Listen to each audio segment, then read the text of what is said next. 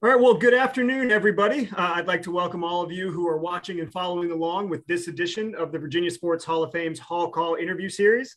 Uh, I'm Will Driscoll, the executive director of the Virginia Sports Hall of Fame, and I hope everyone is having a wonderful and festive holiday season, staying safe and staying healthy.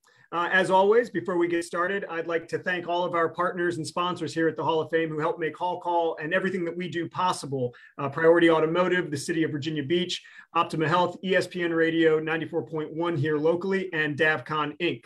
Um, so uh, thank you to them for everything that they've done and all of their support this year and then looking ahead to next year. Well, let's jump right into it. You know, chaos can be subjective. Uh, however, in my almost 39 years on this planet, I don't remember a year in which more newsworthy events have happened in intercollegiate athletics in the Commonwealth of Virginia than what's taken place this past year. Teams changing conferences, some with very long standing affiliations, long time affiliations with these conferences, high profile jobs becoming available. And of course, the play on the field has provided plenty to talk about when it comes to college athletics in Virginia. Well, who better to help us sort it all out the past year and then looking ahead to future years than longtime uh, Virginia sports writer, 13 time sports writer of the year, and 2014 Virginia Sports Hall of Fame inductee, David Teel. David, uh, people can see you on the screen joining me, so thank you for taking the time to join us today. My pleasure, Will. And I'm far older than you, and I don't recall a year quite this eventful either.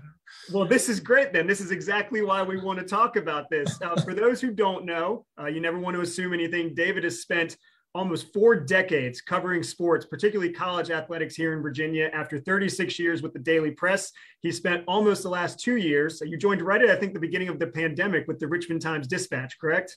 Yeah, that's right.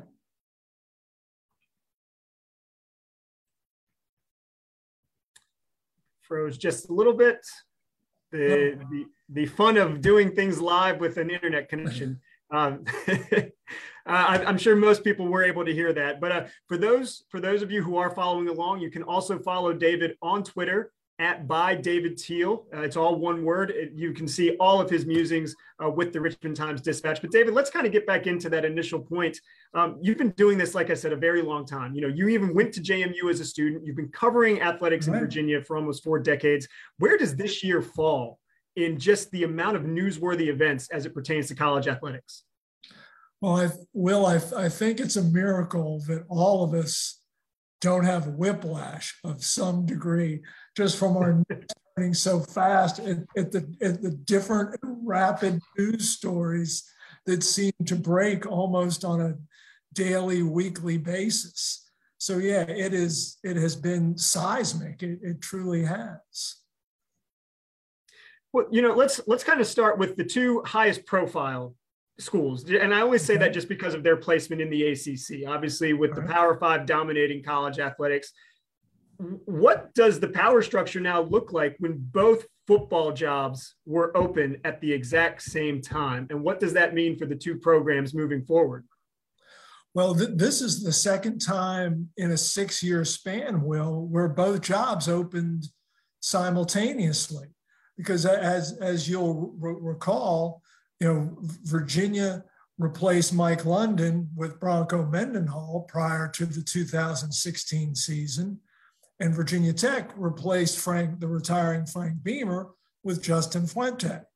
Well, it just so happens that Fuente and Mendenhall exit simultaneously under very different circumstances, paving the way now for Brent Pry at Virginia Tech, and most recently Tony Elliott at UVA. I mean, I think most of us, as the season progressed, anticipated that Justin Fuente was in trouble at, in Blacksburg. And, and sure enough, they made a late season announcement that this would be it for him, and JC Price took over on an interim basis.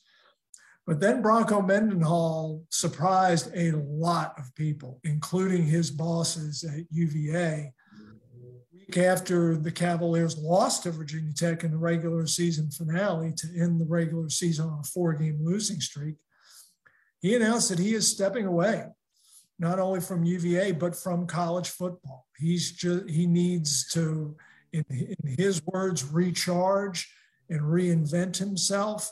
He's an empty nester for the first time, he and his wife, Holly, and he wants to do something different.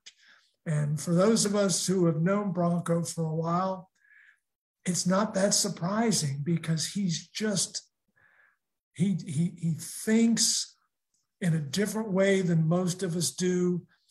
Football is, he does not view it as his ultimate calling. He, he believes that his Mormon faith and service to others uh, requires him to do more than just coach football. And I think that's what he is looking for right now. So that that legitimately was a surprise. Then I know a lot of times people like to kind of frame the narrative in, in the in the media because that's obviously what what they want to do. But that that was a surprise to everybody at the university. Oh, it, it absolutely was, and I know some would like to frame it as, oh, because Virginia was so poor on defense this year, the administration mandated that he change some things on the defensive side with his staff. Well, that's just patently not true. Carla Williams, the AD, said yesterday she was stunned at Mendenhall's decision to step away and, and the mere thought of it. And Mendenhall, for his part, he calls Carla Williams the best AD on the planet. So if both of them are lying, are exceptional at it that way. And but but again, as as much as it surprised the UVA administration, it's not out of character for Mendenhall. In fact, I have a group text with some other media members connected at UVA, and I told them the week before, sooner rather than later, not anticipating it being this soon, but that Bronco Mendenhall is going to walk away because he's not really on board with NIL and the transfer portal and such. It, it just cuts against his his core values. Not saying they're they're right or wrong, but he's just not content with the state of college football. So in that regard, his stepping away didn't surprise me. Well, we're, we're actually now talking with the prescient uh, David Teel, who can see into the future. Add that to the resume. Um, you know, we'll, we'll, continue talking about the, the UVA and tech jobs right now as we continue this this conversation about just overall college athletics. But in the grand scheme of kind of uh, Division One, the power struggle that's going on with all of the conferences, where do these two jobs kind of fit into that? You know, Virginia Tech for a long time was seen as a as almost a top ten job, but it was held by by Coach Beamer. Uh, and then mm-hmm. Virginia, we've seen them ascend to to pretty high, uh, to pretty good heights. So so where are these two jobs now uh, when compared to say the Clemson's and, and their other ACC brethren? Well, I I think at, at best, will they're mid level ACC jobs right now. I mean, Clemson and Florida State are are clearly at the top. Miami obviously has a heritage there with five national championships, but the Hurricanes are two decades removed, mm-hmm. really, from national relevancy. And they just fired Manny Diaz and brought in Mario Cristobal. That's Miami's sixth head coach since 2006. That's the most of any Power Five program in the country in terms of coaching turnover. So, I, you know, I, I think Virginia and Virginia Tech fall in, in the middle there. Virginia Tech, I think, is still clearly a better job. You know, for, for all his faults, Justin Fuente was five and one against UVA, and, and uh, the Hokies have won what is it, 17 of the last 18 uh, against UVA. So, so clearly, Virginia Tech is it's a more football centric school, and the, the job I think holds more prestige in the coaching community. Well, we know we know that the Commonwealth Cup always brings a lot of eyeballs, particularly here in Virginia. Um, and so we're excited to see these two new coaches going at it. And maybe who knows, maybe they'll face off 14 times the way that Coach Beamer and Coach Welsh did over their careers. I think uh, if, if, that's the case, both fan bases should be happy, right? Yeah, if you can get that kind of uh, staying power from a head coach these days, it is rare indeed. Well, let's talk about some of the uh, the other changes that happened in college athletics this year JMU, ODU, Liberty, they're now all shifting conferences. You know, when, when uh, I guess the first round of conference realignment took hold about a decade or so ago, or probably even in the mid 2000s when the ACC did their first expansion. Right. Is there a school or a specific program in Virginia that's going to benefit most, you think, from the, the shifting uh, realignment and the conference that they're going into? I think you can make the argument. N- number one, I think all three will benefit. Uh, Liberty going from football independence to, to Conference USA, scheduling becomes so much easier, bowl access becomes easier. So, in that regard, the Flames win. JMU moving from FCS to, to FBS competition. That's a win given where the Sun Belt is. But to me, the big winner here is Old Dominion, considering where the Monarchs were in that far flung Conference USA that never really made geographic sense for ODU. The Monarchs now go into the Sun Belt and look at that East Division. It's going to be Marshall, JMU, Old Dominion, Appalachian State, Coastal Carolina, Georgia Southern, Georgia State. That's geographically compact and sensible. That's like minded schools. You can dig in and have football rivalries there. I, I think it was a no brainer for Old Dominion to, to make that move into the Sun Belt. And, and, and since Marshall and JMU were coming along, that I think was was an ultimate sales point there. I know that the regional affiliations and the regional rivalries are something that, especially a, a, lot of Virginia sports fans, have always taken seriously. I mean, you go back to the old CAA, um, and Tom Yeager is a he's an inductee here at the Hall of Fame. We that was a conference that had six Virginia schools in it with ODU, VCU, George Mason, um, William and Mary, JMU, and I know I'm, I'm forgetting Richmond. one, but Richmond, Richmond, Richmond, and and so you had those regional rivalries. Now it's still it's a little bit of a bigger footprint, but I, what I've also noticed is a lot of these schools, even though they're no longer in those, they don't they have those conference affiliations, they're still making the effort to try to keep some of those traditions alive in a non-conference scheduling component. Is that the sense you're getting from from some of the schools that they they do still see the importance of playing William and Mary, playing VCU, playing Richmond, just to kind of keep that regional uh, rivalry and uh, healthy and alive? Well, well, certainly in men's basketball in the Olympic sports, with JMU moving up to, to FBS, a lot of those football rivalries are, are going to go away. Uh, the, the, you know, the annual JMU Richmond, JMU William, yeah. it's just not going to happen. And that's a shame for those who have such fond memories of those rivalries. But hey, Oklahoma and Nebraska don't play every year anymore. Texas and Texas A&M don't play every year in, in, in, football any longer. So those are just things that you know fans have to accept as, as these things evolve. But certainly the, the other sports, those rivalries are still important. And in this day of you know, fewer resources and, and economic stress, in part caused by the pandemic, schools are looking to schedule closer and closer to home just to cut down on transportation costs, to you know, cut down on missed class time. So those, those regional non-conference games make more and more sense today than ever.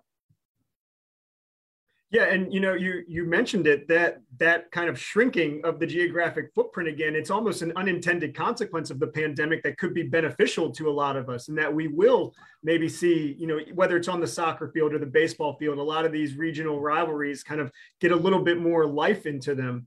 Um, you know, from your perspective, though, just kind of talk about the overall health of of the college sports scene in Virginia. We we obviously know about the ACC schools but when you look at the depth, Division One all the way down to Division Three, we're sending teams on deep runs in NCAA tournaments, whether it's ODU baseball last year or Liberty field hockey this year. They made it to the championship game. Championship game. We have Division three national champions from Christopher Newport, Virginia Wesleyan, and others. You know what what is what excites you most, I guess, about collegiate athletics in Virginia? Because we're not the most populous state, but we do have 37 sanctioned NCAA programs. No, and they're really competing at a high level, as, as you mentioned. And you mentioned Old Dominion baseball. UVA went to the College World Series and actually knocked out. I, I should have mentioned that knocked out ODU. yeah, no, it, it, it, was great theater, right? I mean, it was really, really riveting entertainment. So, so you've got that, and you know, Virginia is the two-time defending men's lacrosse national champion, and there's a power in, in, in women's soccer. Uh, so yeah, I would say that the, the health, the competitive health, is really and James Madison. What, what's today? Wednesday. In, in two days, JMU will play in the national semifinals at a North Dakota State in in football. You know the Dukes. You know last try at an FCS national championship. So your point is quite well taken. Yeah, it's it's really exciting. And, and one thing I should mention, even though it, it kind of has flown under the radar, is all four uh, of the FBS programs in Virginia qualified for a bowl. Now, they all qualified at six and six, but they still all qualified for a bowl. Yeah, well, Liberty seven and five, I believe. That's right. don't don't cheat the Flames. Don't discount that. yeah, they, will come after. But yes, Virginia, Virginia Tech, and Old Dominion qualifying at six and six but such different paths to, to six and six. Well, yeah. you know, UVA was sitting there at six and two with aspirations of winning the ACC Coastal, and then closes on a four game slide. Virginia Tech up and down and up and down, has a coaching change, but finishes with a really emotional win over UVA. And then Old Dominion, heck, the Monarchs are one and six under first year coach Ricky Rahne. After not even playing football last year, the only program to not even play last year. Right. Did not play last year. So Old Dominion had lost 18 consecutive games against FBS competition. The notion of the Monarchs then becoming bowl eligible was preposterous. No one would have thought that. But they won the last five and qualified for a bowl, and they're headed to Myrtle Beach, South Carolina. It'll be a fun couple of weeks during a bowl season on ESPN uh, for, for Virginia sports fans coming up. Um, you know, kind of looking at the big picture in collegiate sports, though, we're I hesitate to say we're coming out of a pandemic because we're obviously still dealing with a lot going on, and we're seeing a lot of, uh, especially in, in, the sports world, a lot of news regarding COVID right now with tests positive um, popping up. But what is an issue or issues that the pandemic oh really brought to light in NCAA athletics that probably needed a spotlight sooner than what we than when we got it? I would think, Will, the house of cards that is the financial model in intercollegiate athletics, because you know the, the minute that some of these you know big television contracts weren't able to pay off because of canceled tournaments and games and such. University athletic departments were losing tens of millions of dollars. And it just showed how dependent they are on, on television money. And they're sure, certainly not self sufficient by any stretch of the imagination. People had to take pay cuts and there were layoffs. So I think that was one thing that it really highlighted. But it was just like this perfect storm because not only did you have the pandemic and subsequent economic crisis, you had name, image, and likeness in the Supreme Court rebuking the NCAA in a nine nothing. But the Supreme Court doesn't agree nine nothing on darn near anything. But those nine justices sure did in scolding the NCAA for its backwards rules in regard to student athlete compensation. So you've got name, image, and likeness. You have transfer freedom now for athletes with one time waivers. You have the portal out there. There's just so much going on. And then, right in the middle of it this summer, Texas and Oklahoma decide, oh, we're leaving the Big 12 and going to the SEC. And had that not happened, Will, you would not have seen Old Dominion and James Madison and Liberty jumping conferences because there would have been stability. Yeah, and, and I'm sure that the conference realignment carousel isn't done. I, I remember vividly when the Big East and the ACC and the Big 12 and uh, the, the Big 12 almost dissolved about 15 years ago because the Pac 12 mm-hmm. tried to get Texas and Oklahoma, and now they're going to the SEC. Um, it's definitely an, an interesting time with the NCAA. But you mentioned about the TV deals, and I think we all really learned during the pandemic how not just to the NCAA but to all of these all of these entities how important getting the games on tv and visible is because they were willing to do that without any fans in the arena but as long as they could get them on tv now mm-hmm. some of my conversations with a lot of people in collegiate athletics right now is how they can get fans back in the stands. But the streaming capabilities the tv offerings everything is right here so what what are teams doing how can they get fans back in you know, to, to enjoy that game day experience. That if, if you could solve that, well, you would make a lot of money consulting for a lot of different athletic departments. But you know, it's the little things you have to improve part and, and access and, and make getting to and from the stadium easier. You have to improve concessions. You have to make um, Wi-Fi more accessible in so fans can look at their phones and and these days so they can follow the wagers that they I was just about to say the gambling legislation we're we're almost a year into that now that that's a big deal yes and it's and it's all you know with this right and if we can't connect to wi-fi someplace we're lost we're frustrated we're angry and oh by the way i've paid a hundred plus bucks to sit in this seat and I'm not able to get Wi-Fi. When if I'm at home, you know, I can have multiple screens going on. I have concessions in my refrigerator that are much more reasonable than they are at the stadium. So I, you know, it, it's incumbent upon these schools to come up with a better game day experience you mentioned NIL, name, image, and likeness. That has really kind of been the buzzword, uh, buzz term, uh, since it's an acronym over the last six months. And I mean, we've seen some athletes at, at, some of the larger schools pulling in already six, seven figures. What does that? What has that done to the Virginia collegiate uh, athletics landscape? And is there a school that's kind of uniquely positioned to take most advantage of that opportunity with their athletes? I don't really know that there is, Will. And I, I don't think we're going to realize the impact here f- for several years.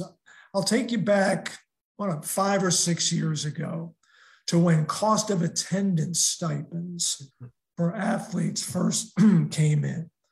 And the hue and cry was this is going to create an unlevel playing field because those schools that by the federal formula can offer more in cost of attendance they're going to dominate recruiting. They're going to dominate competition.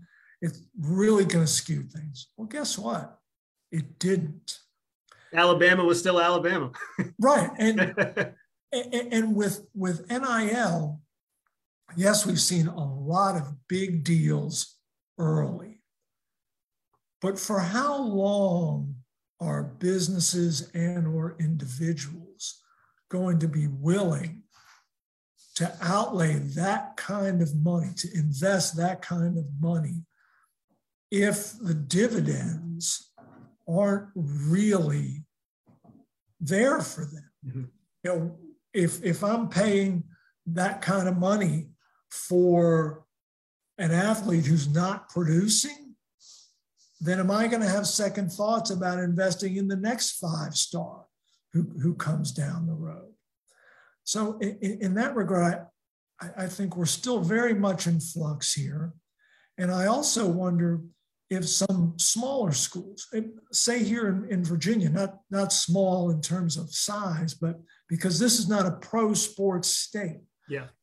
You know, the, schools here, towns like Blacksburg and Charlottesville, Lynchburg and Norfolk and Richmond, that are very college sports centric.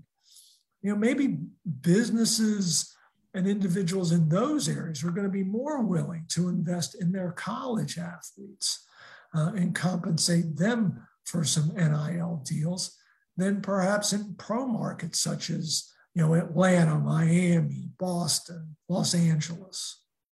Yeah, that that's a very interesting point. I mean, uh, we sports is really about the emotional connection that we have to the teams that we cheer for, the athletes that we that we root for. And in Virginia, that's really what we have. We have professional sports. I, I never want to say that we don't, but it's not the top level. It's not the right, it's not major baseball. Yeah. And so I don't want to leave any of any of those people out, but you're right. We 37 NCAA programs and our communities have those connections. So maybe that does there's no way to really look into a crystal ball, but maybe that does give us that advantage, particularly when it comes to uh, collegiate athletics. But this has gone into kind of a, a model and a mindset change for the NCAA. Uh, they've been very staunch against this for, for many, many years. 10, 15 years from now, what role do you see the NCAA playing in collegiate athletics? Because I think it could be one of these spider webs where it could go eight to 10 different ways. And one of them being they're no longer needed, the other being, you know, something in between. I think it'll be something in between, Will, because what the NCAA does well, and this puts aside last year's missteps with the women's basketball mm-hmm. tournament, because the discrepancies between the men's and women's tournaments last year were unacceptable. But on a more general basis, what the NCAA does better than anyone is administer championships and tournaments and such. Now, the NCAA is not in the bowl business, those are separate entities. But the NCAA men's and women's basketball tournaments, the College World Series, College Cup for men's and women's soccer, track, you know, all those sports. The NCAA, in large measure, does those things really, really well. And oh, by the way, when we were talking about team, this just hit me. Teams doing really well on a national level. How about JMU softball? Exactly. Yes. Get, getting to the College World Series last year or last spring, not last year. And, you know, what a ride that was. But the NCAA, for the most part, does those events well. And I think will continue, that will continue into the future. Now, I, we hear talk every now and then of the Power Five, excuse me, breaking away and forming their own association, conducting their own championships. I firmly believe that would be a colossal mistake for, for one primary reason. My experience is the appeal of March Madness is not just the Power Fives, it's the underdog. Mm-hmm. Why everybody in the office jumps into the pool and throws five bucks into the kitty and picks a bracket because their school might be in it, because VCU might make the Final Four, because George Mason might make the Final Four. Those are the kinds of stories that really make the NCAA tournament such a nationwide spectacle. And I think if all of a sudden that bracket was solely Power Five programs, I think it would lose that charm. I think it would lose that appeal. And I, I believe that the television ratings would reflect it and that, and that kind of leads me into to my final point and, and, question. You know you you talked about the jmu softball run and you talked about the college cup and the college world series and how they're more visible now. And, and that kind of goes back to you know the double-edged sword. You want to put as much of this stuff on tv or, or give people the capability to watch it but then what does that do to actually people going to the games? But having it out there has actually elevated a lot of these sports. And like you said the ncaa does championships extremely well as we move forward though is there going to be a maybe a little bit of a tipping point where we go we start to move away from just full access to games and get back into more of i think the tradition and the history that has really made college athletics what it is for the past 100 125 years? Well my full access will become pay-per-view. Yeah. I i, I don't think it's uh, unimaginable, but by any stretch. So I, I, think that could change. And yeah, I, I, think, and the more that happens, I think the, the more to, to your point, people will get back into the traditions and maybe, you know, going back to campus to, to see these events. Uh, it, it's, it's a fascinating time in, in intercollegiate athletics. And back to your question about the NCAA, administering championships, yes, but enforcement and rules and such, I think you will slowly but surely see that removed from NCAA auspices because, frankly, they're so inept at. I was just about to say, as, good, as well as they run championships, I think a lot of sports fans will say they're at the complete opposite end of the spectrum when it comes to enforcing rules. No doubt. Well, David, it's always a pleasure catching up with you. Uh, this has been a lot of fun. I know that uh, myself included, and a, a, lot of people in Virginia, we love college athletics. We love the, the programs that we have here. And there's a lot of success that's come from Virginia. So it's really been fun to talk about what's happened this past year and what we can do to look forward. And uh, whether it's for one minute or whether it's 30 minutes like this, always a pleasure talking to you. And I hope you have a wonderful holiday season. Will, same to you and everyone at the hall and everyone who's watching today. Well, be sure to check out David, uh, the Richmond Times Dispatch. He is a columnist uh, in the sports section, the sports department over there. Read all of his articles there. You can also follow him on Twitter at by David Teel, all one word. Um, I'd like to once again thank our sponsors, Priority Automotive, the City of Virginia Beach, ESPN Radio, Optima Health, Davcon Inc. Uh, without them, we couldn't do programs like this, uh, not just this year, but moving forward. Uh, well, once again, I am Will Driscoll from the Virginia Sports Hall of Fame. Be sure to follow us on all of our social media platforms Facebook, Twitter, Instagram at VA Sports HOF.